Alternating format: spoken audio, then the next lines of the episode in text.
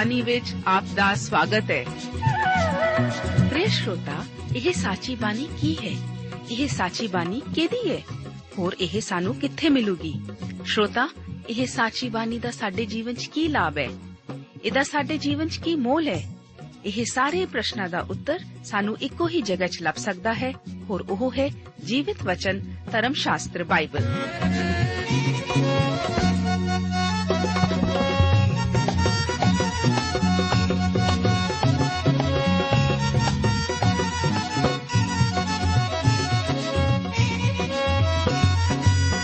ਧਰਮ ਸ਼ਾਸਤਰ ਬਾਈਬਲ। ਉਹੀ ਜੀਵਿਤ ਵਚਨ ਦਾ ਅਸੀਂ ਇਸ ਕਾਰਜਕ੍ਰਮ ਵਿੱਚ ਅਧਿਐਨ ਕਰਾਂਗੇ।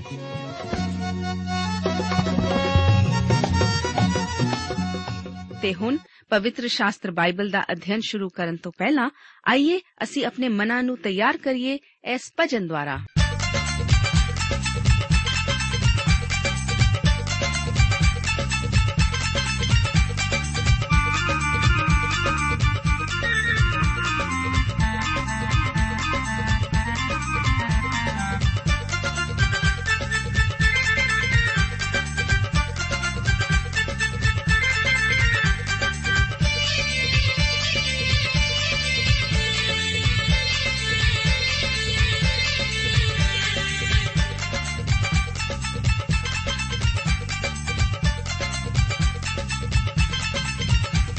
ਅਸੀਂ ਯਿਸੂ ਮਸੀਹ ਦੇ ਵਿੱਚ ਰੰਗੇ ਹਾਂ। ਕੋਈ ਜਾਣੇ ਨਾ ਜਾਣੇ, ਅਸੀਂ ਯਿਸੂ ਮਸੀਹ ਦੇ ਵਿੱਚ ਰੰਗੇ ਹਾਂ।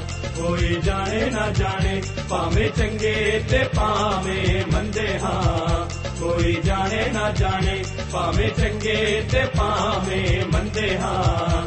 ਕੋਈ ਜਾਣੇ ਨਾ ਜਾਣੇ।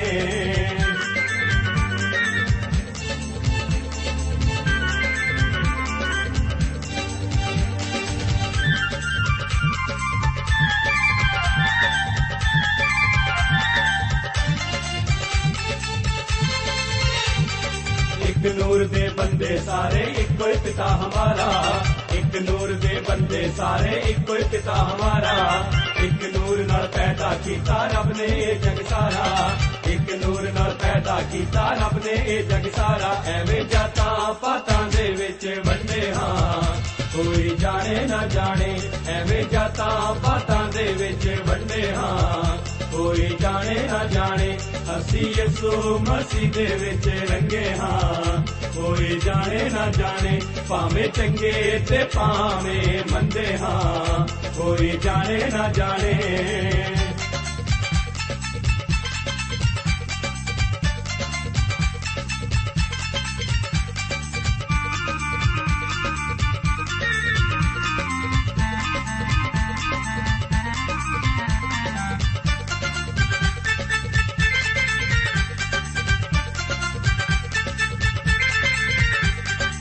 ਭਾਵੇਂ ਅਸੀਂ ਕਮਲੇ ਰਮਲੇ, ਭਾਵੇਂ ਅਸੀਂ ਸਦਾਈ, ਭਾਵੇਂ ਅਸੀਂ ਕਮਲੇ ਰਮਲੇ, ਭਾਵੇਂ ਅਸੀਂ ਸਦਾਈ।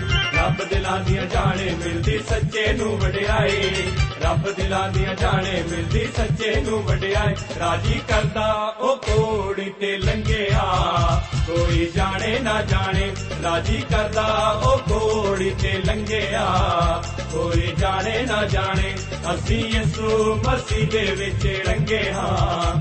ਕੋਈ ਜਾਣੇ ਨਾ ਜਾਣੇ, ਭਾਵੇਂ ਚੰਗੇ ਤੇ ਭਾਵੇਂ ਮੰਦੇ ਹਾਂ। ਕੋਈ ਜਾਣੇ ਨਾ ਜਾਣੇ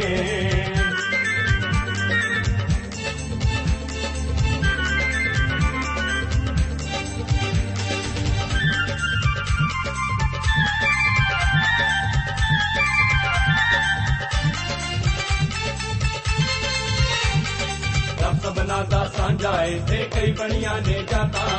ਰੱਬ ਸਭਨਾ ਦਾ ਸਾਂਝਾ ਏ ਤੇ ਕਈ ਬਣੀਆਂ ਨੇ ਜਾਤਾਂ।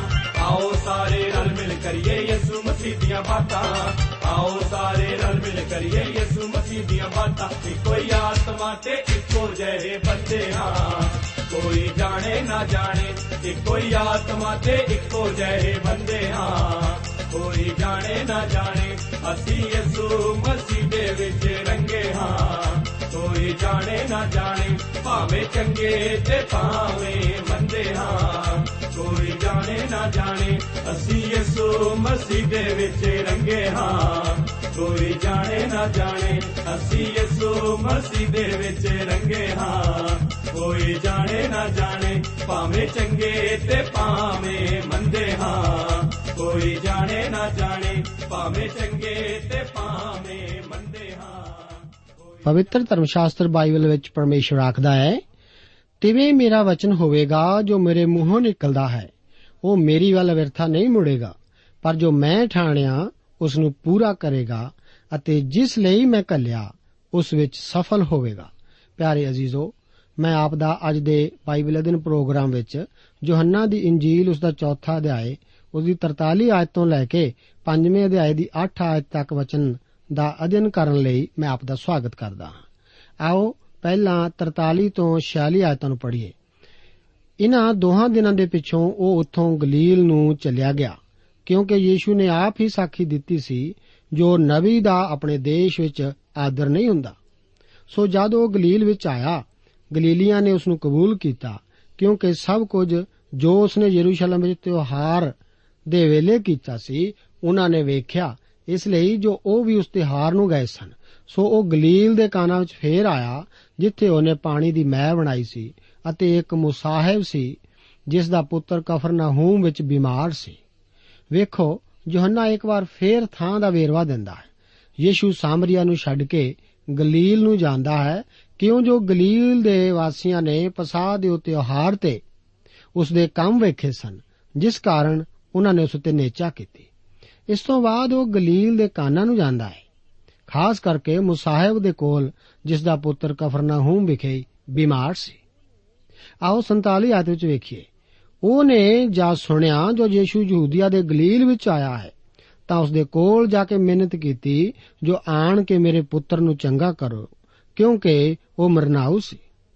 ਇੱਥੇ ਇੱਕ ਪਿਤਾ ਹੈ, ਜਿਹੜਾ ਆਪਣੇ ਪੁੱਤਰ ਲਈ ਨੇਚਾ ਕਰਦਾ ਹੈ। ਇਹ ਉਹਨਾਂ ਗੱਲਾਂ ਦਾ ਉਦਾਹਰਣ ਹੈ ਜਿਹੜੀਆਂ ਅਸੀਂ ਪਿਛਲੇ ਪ੍ਰੋਗਰਾਮ ਵਿੱਚ ਕੀਤੀਆਂ ਸਨ। ਇਸ ਗੱਲ ਦੀ ਤਸੱਲੀ ਕਰ ਲਓ ਕਿ ਆਪ ਦਾ ਬੱਚਾ ਆਪ ਪ੍ਰਭੂ ਵਿੱਚ ਨੇਚਾ ਰੱਖਦਾ ਹੈ। ਇਸ ਪਿਤਾ ਲਈ ਠੀਕ ਇਹ ਹੁੰਦਾ ਕਿ ਉਹ ਆਪਣੇ ਪੁੱਤਰ ਨੂੰ ਪ੍ਰਭੂ ਕੋਲ ਲੈ ਕੇ ਆਉਂਦਾ। ਮੇਰਾ ਵਿਚਾਰ ਹੈ ਕਿ ਅਜਿਹਾ ਕਰਨ ਨਾਲ ਅਸੀਂ ਕਹਿ ਸਕਦੇ ਹਾਂ ਕਿ ਇਸ ਉੱਤੇ ਪ੍ਰਭੂ ਦਾ ਇਖਤਿਆਰ ਹੈ। ਸਾਨੂੰ ਚਾਹੀਦਾ ਹੈ ਕਿ ਅਸੀਂ ਆਪਣੇ ਜੀਵਨ ਦਾ ਦੂਜਿਆਂ ਉੱਤੇ ਪ੍ਰਭਾਵ ਪਾਈਏ। ਮੇਰੀ ਨੇਚਾ ਹੈ ਕਿ ਤੁਸੀਂ ਆਪਣੇ ਰਿਸ਼ਤੇਦਾਰਾਂ ਅਤੇ ਅਜ਼ੀਜ਼ਾਂ ਵਿੱਚ ਆਪਣੇ ਜੀਵਨ ਦੀ ਸਾਖੀ ਰਾਹੀਂ ਇਹ ਸਾਖੀ ਦੇ ਰਹੇ ਹੋ ਕਿ ਆਪ ਦੀ ਪ੍ਰਭੂ ਯੀਸ਼ੂ ਮਸੀਹ ਅਤੇ ਉਸ ਦੇ ਕੰਮਾਂ ਉੱਤੇ ਪੱਕੀ ਨੇਚਾ ਹੈ। ਕਈ ਵਰੇ ਪਹਿਲਾਂ ਜਦੋਂ ਮੈਂ ਇੱਕ ਕਲੀਸਿਆ ਵਿੱਚ ਸੇਵਾ ਕਰਦਾ ਸੀ, ਉੱਥੇ ਦਾ ਇੱਕ ਮੈਂਬਰ ਮੇਰੇ ਕੋਲ ਆਇਆ ਤਾਂ ਜੋ ਮੈਂ ਉਸ ਦੇ ਪੁੱਤਰ ਦੀ ਨਜਾਤ ਲਈ ਪ੍ਰਾਰਥਨਾ ਕਰਾਂ। ਬਦਕਿਸਮਤੀ ਇਹ ਸੀ ਕਿ ਉਹ ਕਲੀਸਿਆਈ ਅਫਸਰ ਸੀ ਅਤੇ ਉਸ ਦਾ ਜੀਵਣਾ ਕੋਈ ਖਾਸ ਚੰਗਾ ਨਹੀਂ ਸੀ। ਉਸ ਦਾ ਲੜਕਾ ਘਰੋਂ ਬਾਹਰ ਚਲਾ ਗਿਆ ਅਤੇ ਮੈਂ ਉਸ ਦੇ ਲੜਕੇ ਨੂੰ ਇਸ ਲਈ ਦੋਸ਼ੀ ਨਹੀਂ ਸੀ ਕਹਿ ਸਕਦਾ। ਪਿਤਾ ਚਾਹੁੰਦਾ ਸੀ ਕਿ ਮੈਂ ਉਸ ਲੜਕੇ ਨੂੰ ਸਮਝਾ ਕੇ ਮਸੀਹ ਕੋਲ ਲੈ ਆਵਾਂ। ਮੈਂ ਉਸ ਨੂੰ ਬੜੇ ਸਾਫ਼ ਤੌਰ ਤੇ ਆਖਿਆ, ਮੈਂ ਇਸ ਲੜਕੇ ਨਾਲ ਗੱਲ ਨਹੀਂ ਕਰ ਸਕਦਾ। ਤੁਸੀਂ ਇਸ ਲੜਕੇ ਨੂੰ ਹਮੇਸ਼ਾ ਮੇਰੇ ਵਿਸ਼ੇ 'ਚ ਇਹ ਕਹਿੰਦੇ ਰਹੇ ਹੋ ਕਿ ਇਹ ਘਟਿਆ ਉਪਦੇਸ਼ਕ ਹੈ। ਤੁਸੀਂ ਹਮੇਸ਼ਾ ਮੇਰੇ ਵਿਸ਼ੇ 'ਚ ਇਹ ਸਾਹਮਣੇ ਨਿੰਦਾ ਕੀਤੀ ਹੈ। ਮੈਂ ਹੁਣ ਇਹੋ ਪ੍ਰਾਰਥਨਾ ਕਰ ਸਕਦਾ ਕਿ ਕੋਈ ਹੋਰ ਉਪਦੇਸ਼ਕ ਆਵੇ ਅਤੇ ਇਸ ਨੂੰ ਸਮਝਾਵੇ, ਜਿਸ ਨਾਲ ਇਹ ਪ੍ਰਭੂ ਬਾਰੇ ਜਾਣੇ ਅਤੇ ਪ੍ਰਭੂ ਕੋਲ ਆਵੇ। ਮੇਰੇ ਪਿਆਰੇ ਅਜ਼ੀਜ਼ੋ, ਜੇਕਰ ਤੁਸੀਂ ਬੱਚਿਆਂ ਵਾਲੇ ਹੋ, ਤਾਂ ਇਸ ਗੱਲ ਦਾ ਧਿਆਨ ਰੱਖੋ ਕਿ ਤੁਹਾਡੇ ਜੀਵਨ ਇੱਕ ਇੱਕ ਚੰਗਾ ਜਾਂ ਮਾੜਾ ਪਹਿਲੂ ਬੱਚਿਆਂ ਦੇ ਜੀਵਨ ਉੱਤੇ ਉਸ ਦੀ ਛਾਪ ਛੱਡਦਾ ਹੈ। ਮੁਸਾਹਿਬ ਪ੍ਰਭੂ ਯੀਸ਼ੂ ਕੋਲ ਆਉਂਦਾ ਹੈ।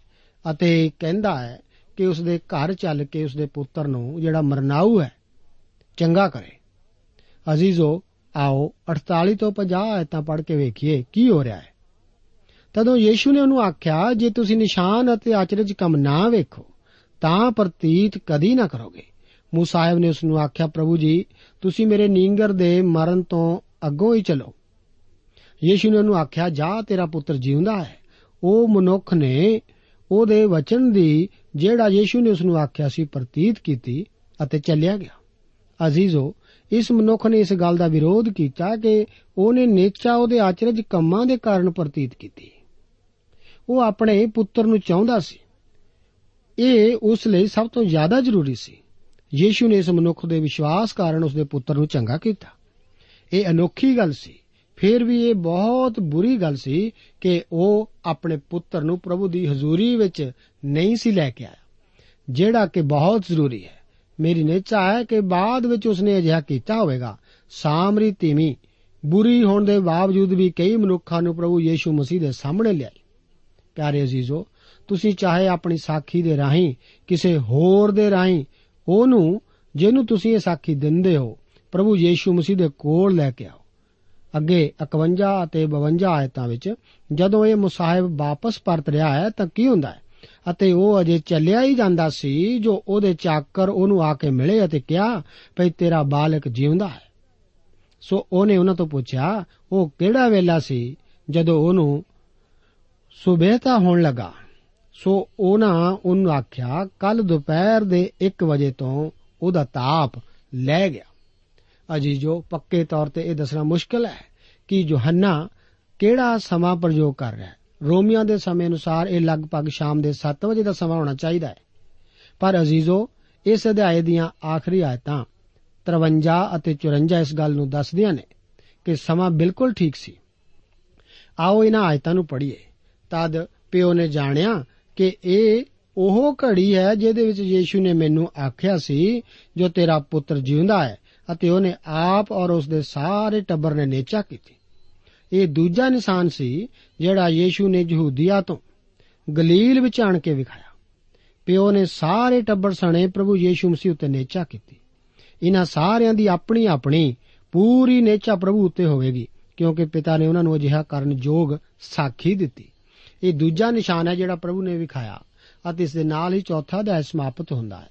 ਪਿਆਰੇ ਜੀਜ਼ੋ ਪੰਜਵਾਂ ਅਧਿਆਇ ਬੈਤਸਦਾ ਦੇ ਤਾਲ ਤੇ ਇੱਕ ਕਮਜ਼ੋਰ ਰੋਗੀ ਦੇ ਚੰਗੇ ਕਰਨ ਦੀ ਅਨੋਖੀ ਘਟਨਾ ਨਾਲ ਸ਼ੁਰੂ ਹੁੰਦਾ ਹੈ। ਅਸਲ ਵਿੱਚ ਇਹ ਨਿਸ਼ਾਨ ਪ੍ਰਭੂ ਦੀ ਸੇਵਕਾਈ ਵਿੱਚ ਇੱਕ ਕਾਫੀ ਵੱਡਾ ਬਦਲਾਅ ਲਿਆਉਂਦਾ ਹੈ। ਇਸ ਨਿਸ਼ਾਨ ਨੇ ਉਸ ਦੇ ਵਿਰੋਧੀਆਂ ਨੂੰ ਉਸ ਦੇ ਖੂਨ ਦੇ ਪਿਆਸੇ ਬਣਾ ਦਿੱਤਾ ਅਤੇ ਉਹਨਾਂ ਨੇ ਉਸ ਨੂੰ ਉਦੋਂ ਤੱਕ ਨਾ ਛੱਡਿਆ ਜਦੋਂ ਤੱਕ ਕਿ ਉਸ ਨੂੰ ਸਲੀਬ ਉਤੇ ਨਾ ਚੜਾ ਦਿੱਤਾ। ਜਦੋਂ ਅਸੀਂ ਇਸ ਅਧਿਆਏ ਦੀਆਂ 16 ਤੋਂ 18 ਆਇਤਾਂ ਪੜ੍ਹਦੇ ਹਾਂ ਤਾਂ 16 ਆਇਤ ਇਸ ਉੱਤੇ ਚਾਨਣ ਪਾਉਂਦੀ ਹੈ। ਲਿਖਿਆ ਹੈ, ਇਸੇ ਕਾਰਨ ਯਹੂਦੀਆਂ ਨੇ ਯੀਸ਼ੂ ਨੂੰ ਸਤਾਇਆ, ਜੋ ਉਹ ਸਾਬਤ ਦੇ ਦਿਨ ਇਹ ਕੰਮ ਕਰਦਾ ਹੁੰਦਾ ਸੀ। ਪਰ ਯੀਸ਼ੂ ਨੇ ਉਹਨਾਂ ਨੂੰ ਉੱਤਰ ਦਿੱਤਾ ਕਿ ਮੇਰਾ ਪਿਤਾ ਹੁਣ ਤੱਕ ਕੰਮ ਕਰਦਾ ਹੈ ਅਤੇ ਮੈਂ ਵੀ ਕੰਮ ਕਰਦਾ। ਹਾਂ ਇਸ ਕਾਰਨ ਯਹੂਦੀ ਹੋਰ ਵੀ ਉਹਦੇ ਮਾਰ ਸੁੱਟਣ ਦੇ ਮਗਰ ਪਏ, ਕਿਉਂਕਿ ਉਹ ਕੇਵਲ ਸਾਬਤ ਦੇ ਦਿਨ ਨੂੰ ਹੀ ਨਹੀਂ ਟਾਲਦਾ ਸਗੋਂ ਪਰਮੇਸ਼ਵਰ ਨੂੰ ਆਪਣਾ ਪਿਤਾ ਕਹਿ ਕੇ ਆਪ ਨੂੰ ਪਰਮੇਸ਼ਵਰ ਦੇ ਤੁੱਲ ਬਣਾਉਂਦਾ ਸੀ। ਤੁਸੀਂ ਵੇਖੋ ਉਹਨਾਂ ਵਿੱਚ ਖਟਪਟ ਦਾ ਕਾਰਨ ਸਬਤ ਦਾ ਦਿਨ ਸੀ ਅਤੇ ਉਹਨਾਂ ਉਸ ਨੂੰ ਕਦੇ ਵੀ ਉਸ ਲਈ ਮਾਫ ਨਹੀਂ ਕੀਤਾ ਜੋ ਉਸਨੇ ਸਬਤ ਦੇ ਦਿਨ ਕੀਤਾ ਸੀ। ਉਹਨਾਂ ਨੇ ਉਸ ਨਾਲ ਨਫ਼ਰਤ ਕੀਤੀ ਕਿਉਂਕਿ ਉਹਨੇ ਮਾਰਕਸ ਦੀ ਇੰਜੀਲ ਦੇ ਦੂਸਰੇ ਅਧਿਆਏ ਦੀ 27 ਆਇਤ ਵਿੱਚ ਕਿਹਾ, ਸਬਤ ਦਾ ਦਿਨ ਮਨੁੱਖ ਦੀ ਖਾਤਰ ਬਣਿਆ ਹੈ, ਨਾ ਕਿ ਮਨੁੱਖ ਸਬਤ ਦੀ ਖਾਤਰ। ਨਿਸ਼ਾਨ ਜਿਹੜਾ ਸਾਡੇ ਪ੍ਰਭੂ ਨੇ ਇੱਥੇ ਵਿਖਾਇਆ, ਉਸਨੇ ਉਹਨਾਂ ਦੇ ਦਿਲਾਂ ਨੂੰ ਖੂਨ ਨਾਲ ਭਰ ਦਿੱਤਾ। ਉਹ ਉਸ ਨੂੰ ਸਬਤ ਦੇ ਕਾਰਨ ਅਤੇ ਉਸ ਦੇ ਆਪਣੇ ਆਪ ਨੂੰ ਪਰਮੇਸ਼ਰ ਦੇ ਤੁੱਲ ਆਖਣ ਕਾਰਨ ਨਫ਼ਰਤ ਕਰਨ ਲੱਗ ਪਏ। ਆਪਣੇ ਆਪ ਨੂੰ ਪਰਮੇਸ਼ਰ ਦੇ ਤੁੱਲ ਦੱਸਣਾ ਉਸ ਦਾ ਪਰਮੇਸ਼ਰ ਹੋਣ ਦਾ ਸਾਫ਼ ਦਾਵਾ ਹੈ। ਮੈਂ ਕਈ ਆਜ਼ਾਦ ਖਿਆਲਾਂ ਵਾਲਿਆਂ ਨੂੰ ਇਹ ਕਹਿੰਦੇ ਸੁਣਿਆ ਹੈ ਕਿ ਬਾਈਬਲ ਸਾਨੂੰ ਇਹ ਨਹੀਂ ਦੱਸਦੀ ਕਿ ਮਸੀਹ ਪਰਮੇਸ਼ਵਰ ਹੈ। ਮੈਨੂੰ ਸਮਝ ਨਹੀਂ ਆਉਂਦੀ ਲੋਕ ਇਹ ਕੀ ਗੱਲਾਂ ਕਰ ਰਹੇ ਆ। ਮੇਰਾ ਵਿਚਾਰ ਹੈ ਜਾਂ ਤਾਂ ਉਹ ਇਸ ਤੋਂ ਅਣਜਾਣ ਹਨ ਜਾਂ ਉਹ ਮਸੀਹ ਪ੍ਰਤੀ ਬੇਈਮਾਨ ਹਨ। ਤੁਸੀਂ ਪ੍ਰਭੂ ਯੀਸ਼ੂ ਮਸੀਹ ਨਾਲ ਅਸਹਿਮਤੀ ਜਤਾ ਸਕਦੇ ਹੋ। ਤੁਸੀਂ ਬਾਈਬਲ ਨਾਲ ਅਸਹਿਮਤੀ ਵਿਖਾ ਸਕਦੇ ਹੋ। ਪਰ ਤੁਸੀਂ ਕਿਸ ਤਰ੍ਹਾਂ ਇਹਨਾਂ ਸਾਫ਼ ਸ਼ਬਦਾਂ ਤੋਂ ਇਨਕਾਰ ਕਰ ਸਕਦੇ ਹੋ? ਆਪ ਨੂੰ ਪਰਮੇਸ਼ਵਰ ਦੇ ਤੁੱਲ ਬਣਾਉਂਦਾ ਸੀ। ਜੇਕਰ ਉਹ ਸਾਫ਼ ਤੌਰ ਤੇ ਪਰਮੇਸ਼ਰ ਹੋਣ ਦਾ ਦਾਵਾ ਨਹੀਂ ਸੀ ਕਰਦਾ, ਤਾਂ ਮੈਂ ਨਹੀਂ ਜਾਣਦਾ ਕਿ ਕੋਈ ਕਿਵੇਂ ਪਰਮੇਸ਼ਰ ਹੋਣ ਦਾ ਦਾਵਾ ਕਰ ਸਕਦਾ ਹੈ।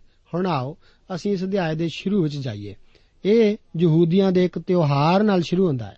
ਸਵਾਲ ਇਹ ਉੱਠਦਾ ਹੈ ਕਿ ਇਹ ਕਿਹੜਾ ਤਿਉਹਾਰ ਹੈ? ਇਹ ਸ਼ਾਇਦ ਪਸਾਹ ਦਾ ਤਿਉਹਾਰ ਹੈ।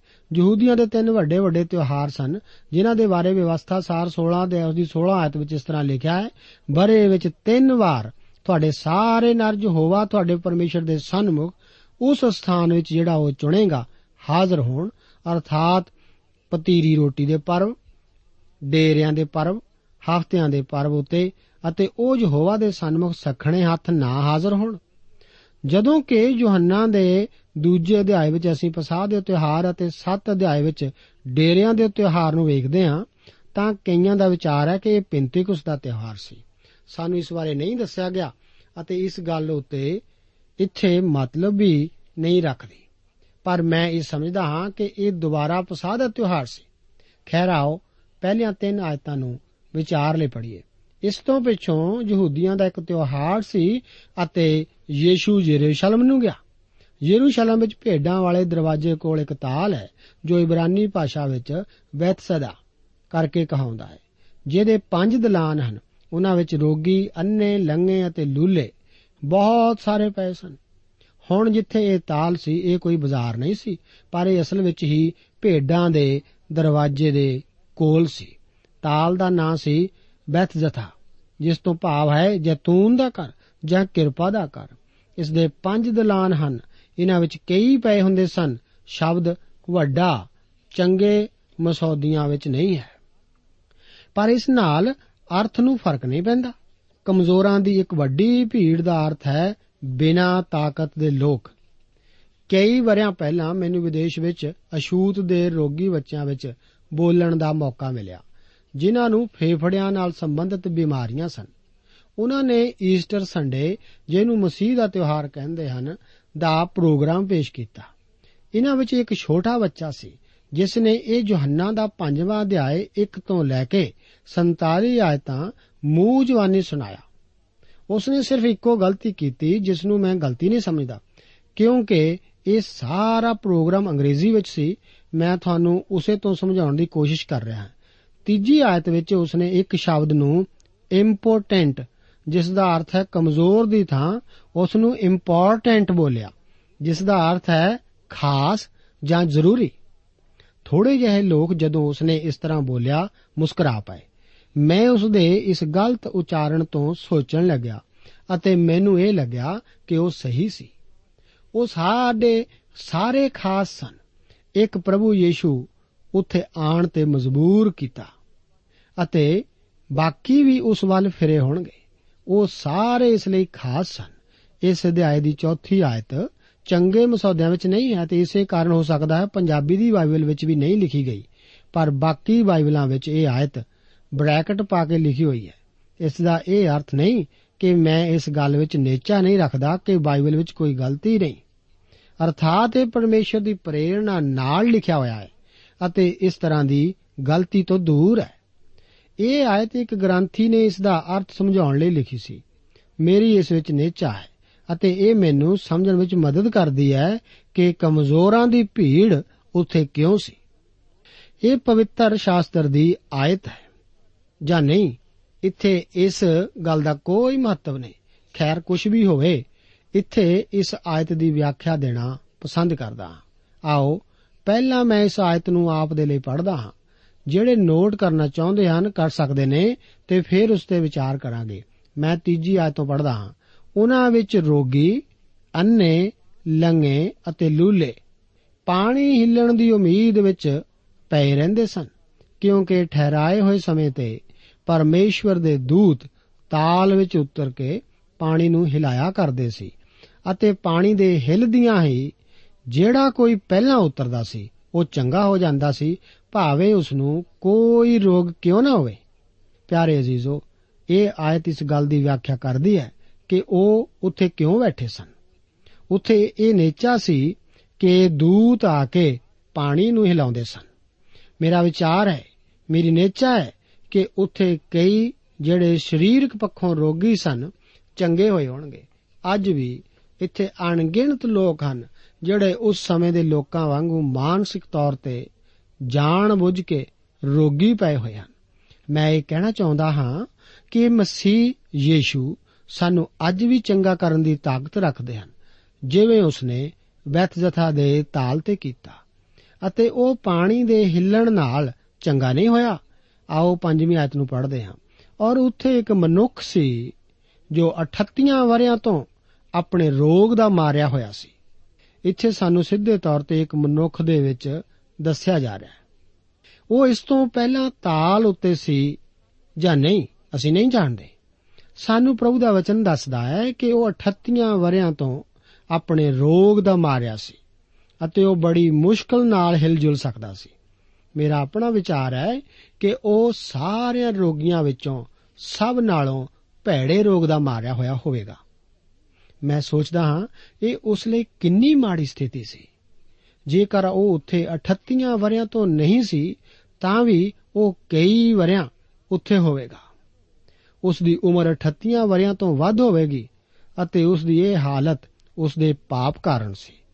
ਜਿਵੇਂ 14ਵੀਂ ਆਇਤ ਵਿੱਚ ਪ੍ਰਭੂ ਜੀ ਉਸ ਨੂੰ ਕਹਿੰਦੇ ਹਨ, ਵੇਖ ਹੁਣ ਤੂੰ ਚੰਗਾ ਹੋ ਗਿਆ ਹੈ ਫੇਰ ਪਾਪ ਨਾ ਕਰੀ, ਕਿਤੇ ਐਉਂ ਨਾ ਹੋਵੇ ਜੋ ਐਸ ਨਾਲੋਂ ਵੀ ਕੋਈ ਬੁਰੀ ਵਿਪਤਾ ਤੇਰੇ ਉੱਤੇ ਆ ਪਵੇ। ਜਰਾ ਤੁਸੀਂ ਉਸ ਮਨੁੱਖ ਬਾਰੇ ਸੋਚੋ। ਉਹ ਉੱਥੇ ਪਿਆ ਹੋਇਆ ਹੈ ਅਤੇ ਉਹਦੀਆਂ ਅੱਖਾਂ ਪਾਣੀ ਉੱਤੇ ਟਿਕੀਆਂ ਹੋਈਆਂ ਹਨ ਅਤੇ ਪਾਣੀ ਦੇ ਹਿੱਲਣ ਦਾ ਇੰਤਜ਼ਾਰ ਕਰ ਰਿਹਾ ਹੈ। ਉਹ ਸੋਚ ਰਿਹਾ ਹੋਵੇਗਾ ਕਿ ਕਿਸੇ ਨਾ ਕਿਸੇ ਤਰ੍ਹਾਂ ਪਾਣੀ ਵਿੱਚ ਸਭ ਤੋਂ ਪਹਿਲਾਂ ਉਤਰਨਾ ਹੈ। ਪਰ ਉਸ ਦੇ ਹੱਥ ਨਿਰਾਸ਼ਾ ਉੱਪਰ ਨਿਰਾਸ਼ਾ ਹੀ ਲੱਗ ਰਹੀ ਸੀ। ਉਸ ਦੀ ਇੰਨੀ ਮਾੜੀ ਹਾਲਤ ਸੀ ਕਿ ਹਮੇਸ਼ਾ ਦੂਜਾ ਵਿਅਕਤੀ ਹੀ ਉਸ ਤੋਂ ਪਹਿਲਾਂ ਉਤਰ ਜਾਂਦਾ ਸੀ। ਮੇਰੀ ਨੇਚਾ ਹੈ ਕਿ ਉਸਨੇ ਕਈਆਂ ਨੂੰ ਉੱਥੇ ਠੀਕ ਹੁੰਦਾ ਵੇਖਿਆ ਹੋਵੇਗਾ। ਲੋਕ ਜਿਨ੍ਹਾਂ ਦੇ ਦਿਲ ਰੋਗੀ ਸਨ, ਉਹਨਾਂ ਦੇ ਦਿਲ ਠੀਕ ਹੋ ਗਏ ਹੋਣਗੇ।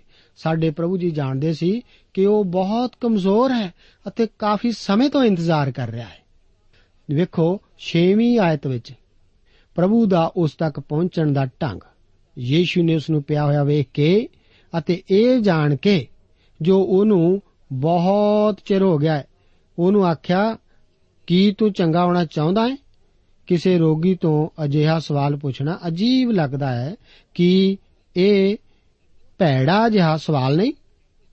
ਉਹ ਠੀਕ ਹੋਣਾ ਚਾਹੁੰਦਾ ਸੀ ਅਤੇ ਪ੍ਰਭੂ ਨੇ ਉਸ ਨੂੰ ਅਨੋਹਾ ਸਵਾਲ ਪੁੱਛਣ ਦੇ ਦੋ ਕਾਰਨ ਸਨ। ਪਹਿਲਾ, ਇਸ ਮਨੁੱਖ ਵਿੱਚ ਉਮੀਦ ਪੈਦਾ ਕਰਨਾ। ਉਸ ਦੇ ਜੀਵਨ ਵਿੱਚ ਉਮੀਦ ਬਾਕੀ ਨਹੀਂ ਸੀ। ਦੂਜਾ ਮਹੱਤਵਪੂਰਨ ਕਾਰਨ ਇਹ ਸੀ ਕਿ ਪ੍ਰਭੂ ਇਸ ਦੀਆਂ ਅੱਖਾਂ ਨੂੰ ਤਾਲ ਉੱਪਰੋਂ ਹਟਾਉਣਾ ਚਾਹੁੰਦੇ ਸੀ। ਪ੍ਰਭੂ ਯੀਸ਼ੂ ਜੀ ਚਾਹੁੰਦੇ ਸਨ ਕਿ ਉਹ ਉਸ ਉੱਤੇ ਤੱਕੇ। ਮੇਰਾ ਵਿਚਾਰ ਹੈ ਕਿ ਇਸ ਮਨੁੱਖ ਨੇ ਕਿਸੇ ਵੀ ਉੱਥੇ ਆਉਂਦੇ ਜਾਂਦੇ ਉੱਤੇ ਧਿਆਨ ਨਹੀਂ ਦਿੱਤਾ ਹੋਵੇਗਾ। ਉਸ ਨੇ ਸਿਵਾਏ ਇਸ ਤਾਲ ਦੇ ਪਾਣੀ ਤੋਂ ਕਿਤੇ ਨਹੀਂ ਤੱਕਿਆ ਹੋਵੇਗਾ। ਇਸ ਲਈ ਸਾਡੇ ਪ੍ਰਭੂ ਨੇ ਉਸ ਦੇ ਨਾਲ ਮੁਲਾਕਾਤ ਸਵਾਲ ਨਾਲ ਸ਼ੁਰੂ ਕੀਤੀ। ਕੀ ਤੂੰ ਸੱਚਮੁੱਚ ਚੰਗਾ ਹੋਣਾ ਚਾਹੁੰਦਾ ਹੈ?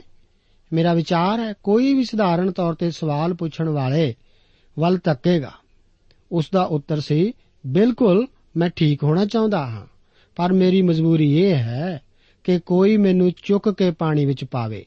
ਪਿਆਰੇ ਅਜ਼ੀਜ਼ੋ, ਅੱਜ ਕਈਆਂ ਦੀ ਅਜਿਹੀ ਹਾਲਤ ਹੈ, ਜਿਹੜੇ ਤਾਲ ਨੂੰ ਵੇਖ ਰਹੇ ਹਨ ਅਤੇ ਉਡੀਕ ਵਿੱਚ ਹਨ ਕਿ ਕੁਝ ਹੋਵੇ। ਮੈਨੂੰ ਅਜਿਹਾ ਕਹਿਣ ਵਿੱਚ ਕੋਈ ਦੁੱਖ ਨਹੀਂ ਕਿ ਇਹ ਅੱਜ ਸਾਡੀ ਸਾਰਿਆਂ ਦੀ ਸਥਿਤੀ ਹੈ। ਅਸੀਂ ਇੰਤਜ਼ਾਰ ਕਰ ਰਹੇ ਹਾਂ ਆਪਣੀਆਂ ਕਲੀਸਿਆਵਾਂ ਬਾਰੇ ਸੋਚ ਹਮੇਸ਼ਾ ਇਸ ਇੰਤਜ਼ਾਰ ਵਿੱਚ ਹੀ ਕੁਝ ਹੋਵੇ। ਉੱਥੇ ਕਈ ਅਜਿਹੇ ਹਨ ਜਿਹੜੇ ਆਪਣਾ ਜੀਵਨ ਪ੍ਰਭੂ ਨੂੰ ਦੇਣ ਵਿੱਚ ਢਿੱਲ ਵਿਖਾ ਰਹੇ ਹਨ। ਉਹ ਪ੍ਰਭੂ ਵੱਲ ਨਹੀਂ ਆ ਰਹੇ ਕਿਉਂਕਿ ਉਹ ਕਿਸੇ ਹਲਚਲ ਦੇ ਇੰਤਜ਼ਾਰ ਵਿੱਚ ਨੇ। ਸਾਡੇ ਵਿੱਚੋਂ ਕਈਆਂ ਦਾ ਧਿਆਨ ਵਪਾਰ ਉੱਤੇ ਹੈ ਕਿ ਕੁਝ ਹੋਵੇ ਅਤੇ ਅਸੀਂ ਰਾਤੋਂ ਰਾਤ ਅਮੀਰ ਬਣ ਜਾਈਏ। ਪਿਆਰੇ ਅਜ਼ੀਜ਼ੋ, ਮੈਂ ਤੁਹਾਨੂੰ ਪੁੱਛਣਾ ਚਾਹੁੰਦਾ ਹਾਂ ਕਿ ਤੁਸੀਂ ਚਾਹੁੰਦੇ ਹੋ ਕਿ ਇਹਨਾਂ ਦਿਨਾਂ ਵਿੱਚ ਕੋਈ ਘਟਨਾ ਵਾਪਰੇ? ਜੇਕਰ ਅਜਿਹਾ ਹੈ, ਤਾਂ ਮੈਨੂੰ ਲਿਖੋ, ਮੈਂ ਤੁਹਾਡੇ ਜੀਵਨ ਬਾਰੇ ਦੱਸ ਸਕਦਾ ਥੈਸਲੋਨੀਕੀਆਂ ਦੇ ਨਾਮ ਪਹਿਲੀ ਪੱਤਰੀ ਦੇ ਪਹਿਲੇ ਅਧਿਆਇ ਦੀਆਂ 9 ਆਇਤ ਵਿੱਚ ਪੌਲਸ ਲਿਖਦਾ ਹੈ, ਤੁਸੀਂ ਕਿਵੇਂ ਮੂਰਤੀਆਂ ਨੂੰ ਛੱਡ ਕੇ ਪਰਮੇਸ਼ਵਰ ਦੀ ਵੱਲ ਮੁੜੇ? ਉਹਨਾਂ ਨੇ ਥੈਸਲੋਨੀਕੇ ਦੀਆਂ ਵਸਤਾਂ ਤੋਂ ਆਪਣਾ ਧਿਆਨ ਹਟਾ ਕੇ ਜਿਉਂਦੇ ਪਰਮੇਸ਼ਵਰ ਦੀ ਵੱਲ ਆਪਣਾ ਧਿਆਨ ਲਗਾਇਆ। ਮੈਨੂੰ ਪੱਕੀ ਨਿਸ਼ਚਾ ਹੈ ਕਿ ਇਸ ਮਨੁੱਖ ਨੇ ਕਦੇ ਵੀ ਨਹੀਂ ਸੋਚਿਆ ਹੋਵੇਗਾ ਕਿ ਕੋਈ ਉਸ ਨੂੰ ਅਜਿਹਾ ਸਵਾਲ ਪੁੱਛੇਗਾ। ਆਓ 7ਵੀਂ ਆਇਤ ਨੂੰ ਪੜ੍ਹੀਏ। ਉਸ ਰੋਗੀ ਨੇ ਉਸ ਨੂੰ ਉੱਤਰ ਦਿੱਤਾ, ਪ੍ਰਭੂ ਜੀ, ਮੇਰਾ ਕੋਈ ਆਦਮੀ ਨਹੀਂ ਕਿ ਜਾਂ ਪਾਣੀ ਹਿਲਾਇਆ ਜਾਵੇ ਤਾਂ ਮੈਨੂੰ ਤਾਲ ਵਿੱਚ ਉਤਾਰੇ। ਪਰ ਜਦੋਂ ਮੈਂ ਆਪ ਜਾਂਦਾ ਹਾਂ, ਕੋਈ ਹੋਰ ਮੈਥੋਂ ਅੱਗੇ ਉਤਰ ਪੈਂਦਾ ਹੈ। ਕਿੰਨੀ ਦੁੱਖ ਭਰੀ ਕਹਾਣੀ ਉਹ ਦੱਸਦਾ ਹੈ। ਇਹ ਗਰੀਬ, ਲਾਚਾਰ ਆਸਾਹੀਨ ਬੇਘਰ ਮਨੁੱਖ ਅਸਲ ਵਿੱਚ ਕਹਿ ਰਿਹਾ ਸੀ ਕਿ ਮੈਂ ਚੰਗਾ ਹੋ ਸਕਦਾ ਹਾਂ। ਕੀ ਮੈਂ ਚੰਗਾ ਹੋ ਸਕਦਾ ਹਾਂ? ਹਾਂ, ਮੈਂ ਚੰਗਾ ਹੋ ਸਕਦਾ ਹਾਂ, ਪਰ ਮੇਰਾ ਕੋਈ ਆਦਮੀ ਨਹੀਂ ਜੋ ਮੈਨੂੰ ਤਾਲ ਵਿੱਚ ਉਤਾਰੇ। ਕਿ ਤੁਸੀਂ ਮੈਨੂੰ ਤਾਲ ਵਿੱਚ ਉਤਾਰੋਗੇ? ਪ੍ਰਭੂ ਯੀਸ਼ੂ ਦਾ ਅਜਿਹਾ ਕੋਈ ਇਰਾਦਾ ਨਹੀਂ ਸੀ ਕਿ ਉਹ ਉਸ ਨੂੰ ਤਾਲ ਵਿੱਚ ਉਤਾਰੇ। ਉਹ ਉਸ ਨੂੰ ਇਸ ਥਾਂ ਤੋਂ ਅਤੇ ਆਪਣੇ ਕੋਲੋਂ ਦੂਰ ਕਰਨਾ ਨਹੀਂ ਸੀ ਚਾਹੁੰਦਾ। ਜਿਸ ਘੜੀ ਮਨੁੱਖ ਨੇ ਉਸ ਵੱਲ ਤੱਕਿਆ, ਕੁਝ ਹੋਣ ਜਾ ਰਿਹਾ ਸੀ। 8ਵੀਂ ਆਇਤ ਪੜੋ ਯੀਸ਼ੂ ਨੇ ਉਸ ਨੂੰ ਆਖਿਆ, ਉੱਠ, ਆਪਣੀ ਮੰਜੀ ਚੁੱਕ ਅਤੇ ਤੁਰ ਪਾਓ। ਉਸ ਨੇ ਉਹਨੂੰ ਕਿਹਾ, ਉੱਠ, ਆਪਣੀ ਮੰਜੀ ਚੁੱਕ ਕੇ ਤੁਰ ਪਾਓ। ਉਹ ਉਸ ਨੂੰ ਤਾਲ ਉੱਤੇ ਆਪਣੀ ਥਾਂ ਕਿਸੇ ਹੋਰ ਨੂੰ ਦੇਣ ਲਈ ਕਹਿ ਰਿਹਾ ਸੀ। ਉਸ ਨੇ ਉਸ ਨੂੰ ਮੰਜੀ ਚੁੱਕਣ ਲਈ ਕਿਹਾ ਕਿਉਂਕਿ ਉਹ ਨਹੀਂ ਚਾਹੁੰਦਾ ਸੀ ਕਿ ਕੋਈ ਹੋਰ ਉਸ ਉੱਤੇ ਪੈ ਜਾਵੇ। ਉਹ ਮੁੜ ਰੋਗੀ ਹੋਣ ਵਾਲਾ ਨਹੀਂ ਸੀ। ਪਿਆਰੇ ਅਜ਼ੀਜ਼ੋ, ਕੀ ਤੁਸੀਂ ਵੀ ਆਪਣੀ ਮੰਜੀ ਚੁੱਕਣੀ ਚਾਹੁੰਦੇ ਹੋ? ਜੇਕਰ ਹਾਂ, ਤਾਂ ਉਸ ਉੱਤੇ ਟੱਕੋ। ਉਹ ਤੁਹਾਨੂੰ ਤਾਕਤ ਦੇਵੇਗਾ। ਜੇਕਰ ਹਾਂ, ਤਾਂ ਉਸ ਤੇ ਵਿਸ਼ਵਾਸ ਕਰੋ। ਉਹ ਆਪ ਨੂੰ ਬਰਕਤ ਦੇਵੇਗਾ। ਪ੍ਰਭੂ ਆਪ ਨੂੰ ਅੱਜ ਇਹਨਾਂ ਵਚਨਾਂ ਨਾਲ ਬਰਕਤ ਦੇਵੇ।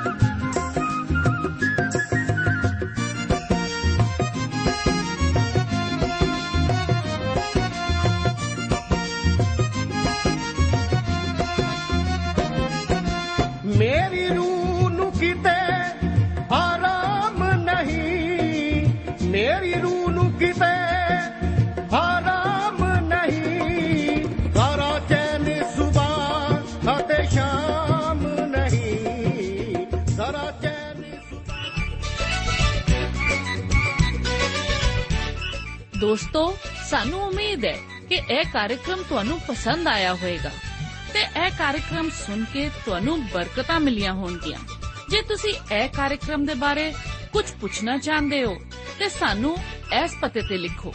Program Sachi Bani, post box number 1715 sector 36 Chandigarh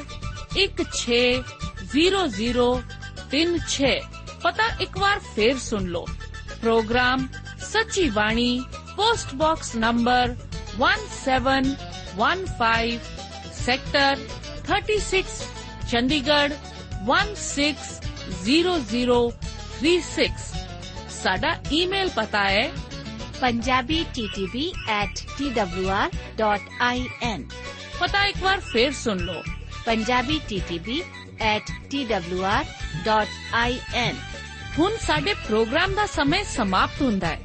ਉਮੀਦ ਹੈ ਅਗਲੇ ਪ੍ਰੋਗਰਾਮ ਵਿੱਚ ਤੁਹਾਡੇ ਨਾਲ ਫੇਰ ਪੇਂਟ ਹੋਏਗੀ।